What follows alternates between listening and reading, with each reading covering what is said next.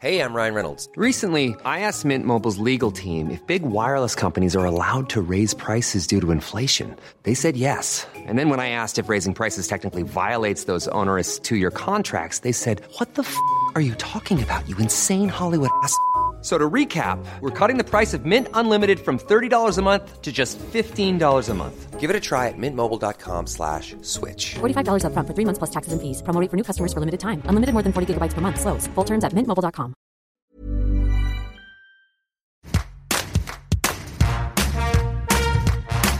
Bonjour, c'est Anne-Laetitia Béraud. Vous écoutez Tout s'explique, le podcast de 20 minutes où on parle de sexualité, de santé et de société. Car oui, quand on parle de sexualité, on parle de tout ça à la fois. De retour après un Covid, et oui, c'est la vie, j'ai rencontré Anne-Laure Parmentier, entrepreneuse, podcasteuse, pour évoquer avec elle la sexualité des hommes et ça a commencé comme ça. Je suis très heureuse de te recevoir aujourd'hui parce qu'on va parler de On the Verge qui est un podcast depuis 2019 mais c'est aussi un livre qui reprend des interviews de ce podcast. Et pour euh, faire découvrir le podcast aux auditrices et aux auditeurs qui ne connaîtraient pas, c'est un espace offert aux hommes pour parler de sexe au masculin sans tabou ni jugement. Eh ben, tu as tout à fait résumé, Laetitia. C'est exactement ça. Je suis. eh bien, merci. c'est ça, ouais. C'est un espace safe, bienveillant, euh, qui est un peu le mot hein, de 2021, mais je réutilise en 2022. Euh, accueillant et c'est une discussion euh, très libre euh, de la sexualité d'un homme à ce moment-là, sans tabou ni jugement des témoignages d'environ une heure, donc d'hommes qui sont plus ou moins jeunes et qui parlent entre autres de polyamour, d'impuissance, de BDSM, des relations queer. Exactement, de relations hétéronormées aussi, de leur première fois, de leurs fantasmes, de leurs tabous. Enfin, c'est très complet. Il y a vraiment euh, toutes les orientations, les pratiques, les, les tu vois, les limites euh, que l'on peut se poser. Euh, c'est assez complet, ouais. Et ce livre éponyme, On the mhm. Verge, a pour but de tresser un panorama de la sexualité, de la masculinité, de l'intimité des hommes. Ma première question, qui va être compliqué? Quel est ce panorama de la sexualité des hommes en 2022 Avez-vous deux heures?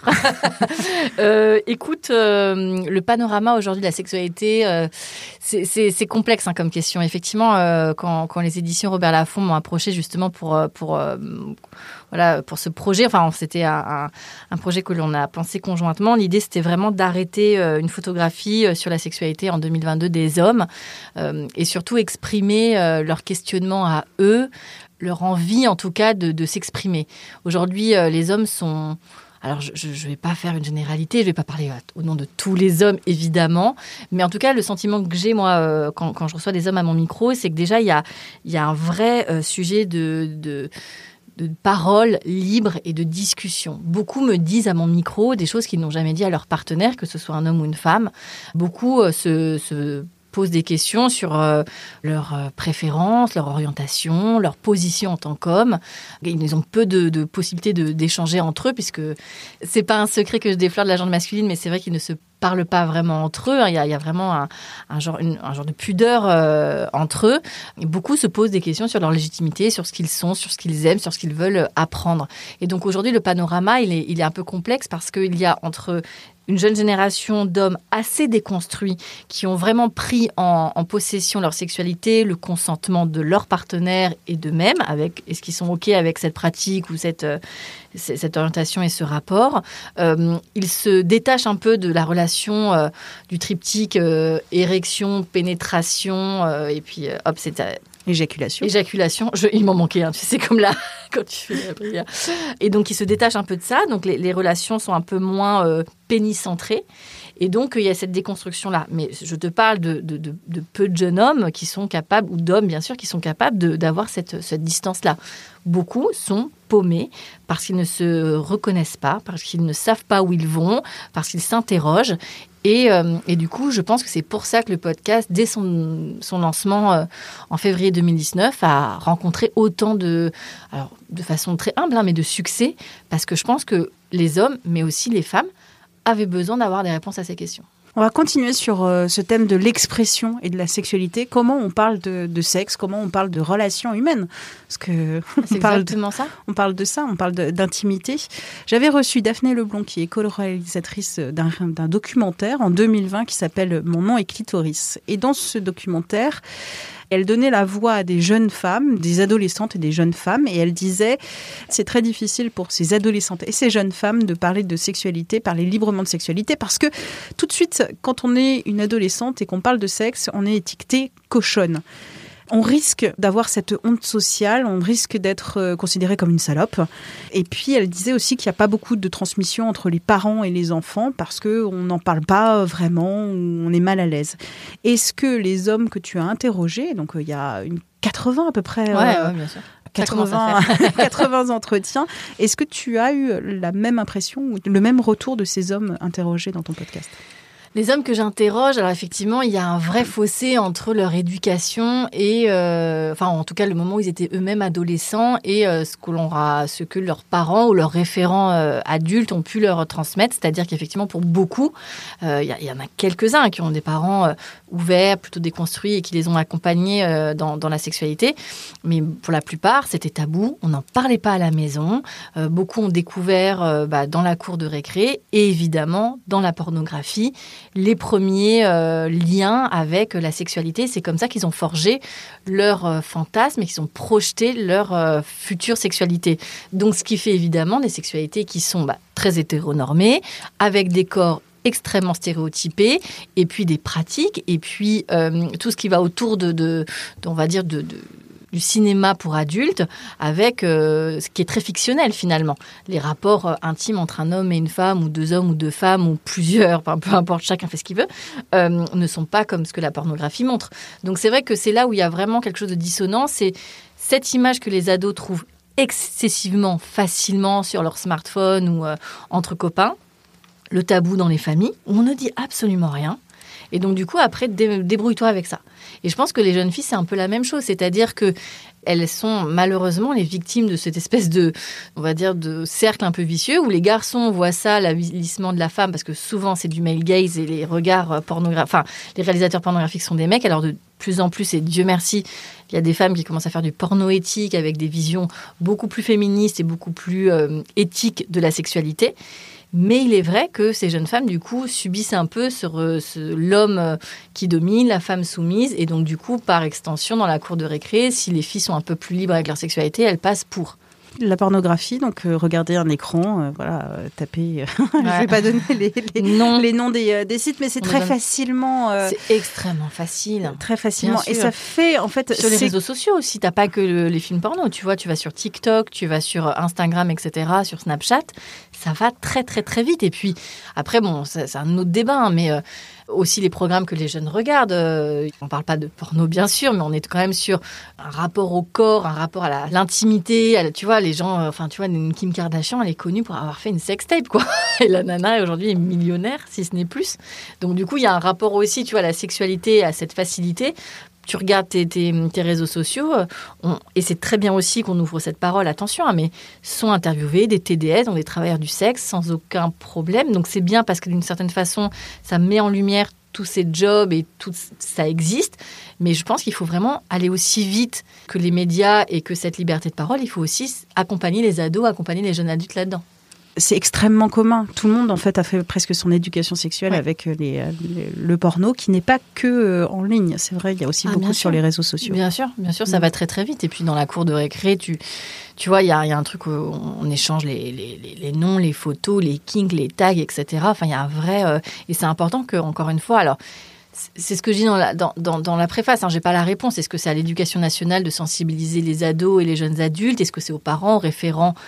Euh, adultes autour des, des enfants parce qu'il y a, il y a- tu vois, il y a des tuteurs, il y a, où il y a des professionnels de l'éducation. Enfin, j'en- j'en sais rien, mais c'est vrai que je pense qu'il faudrait accompagner davantage euh, les ados dedans parce que c'est mettre un mouchoir sur ce sujet que de croire que ça n'existe pas.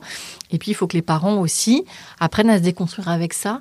Je pense qu'il y a un vrai truc aussi de de rapport, euh, de, de décomplexer ou en tout cas d'accompagner ces ados là-dedans. ouais. Pas simple. Comme... Pas simple. On va laisser les parents, les professionnels, les professionnels qui nous écoutent, d'expression libre. Je reviens à Daphné Leblond, donc qui donnait la parole à des jeunes filles à propos de la sexualité, de leur sexualité, et elle, la difficulté aussi de s'exprimer. Et elle disait, euh, ces jeunes filles, quand on n'a pas de mots, on se réfère à quelque chose qu'on appelle très faussement l'instinct. Sauf que l'instinct, c'est juste la reproduction des normes sociales à l'état pur, une reproduction d'habitudes, d'idées reçues. Alors, parler, s'informer avec un podcast, avec un livre, avec les réseaux sociaux, c'est exprimer aussi sa différence, pouvoir avoir cette possibilité de sortir de la norme.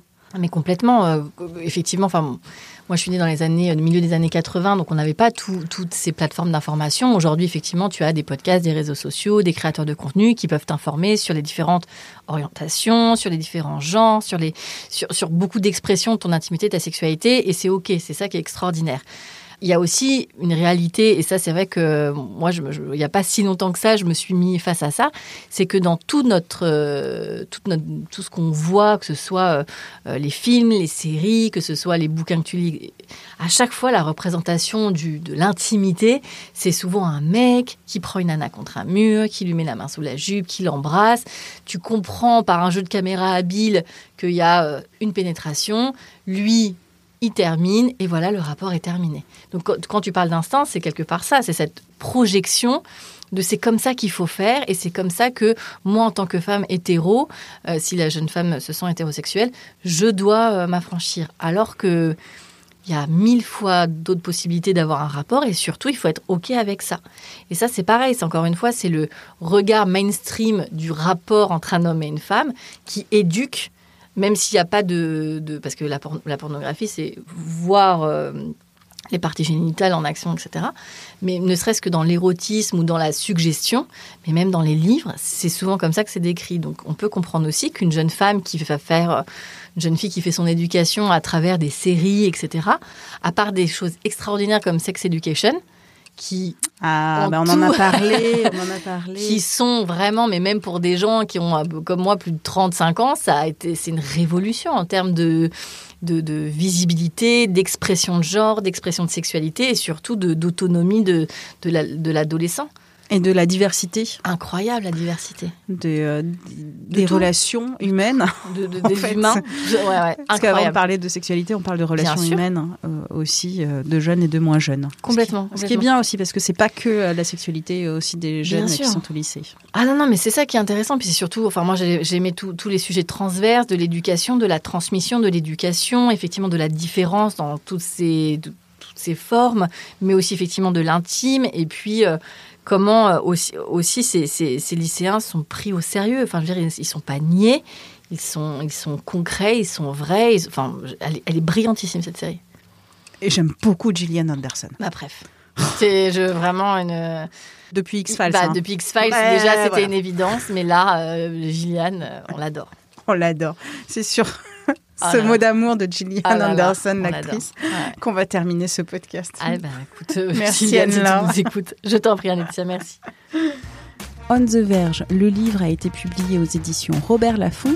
Tout s'explique, c'est le podcast Sexualité, Santé et Société de 20 minutes que vous retrouvez sur toutes les plateformes d'écoute en ligne. N'hésitez pas à vous abonner, c'est gratuit.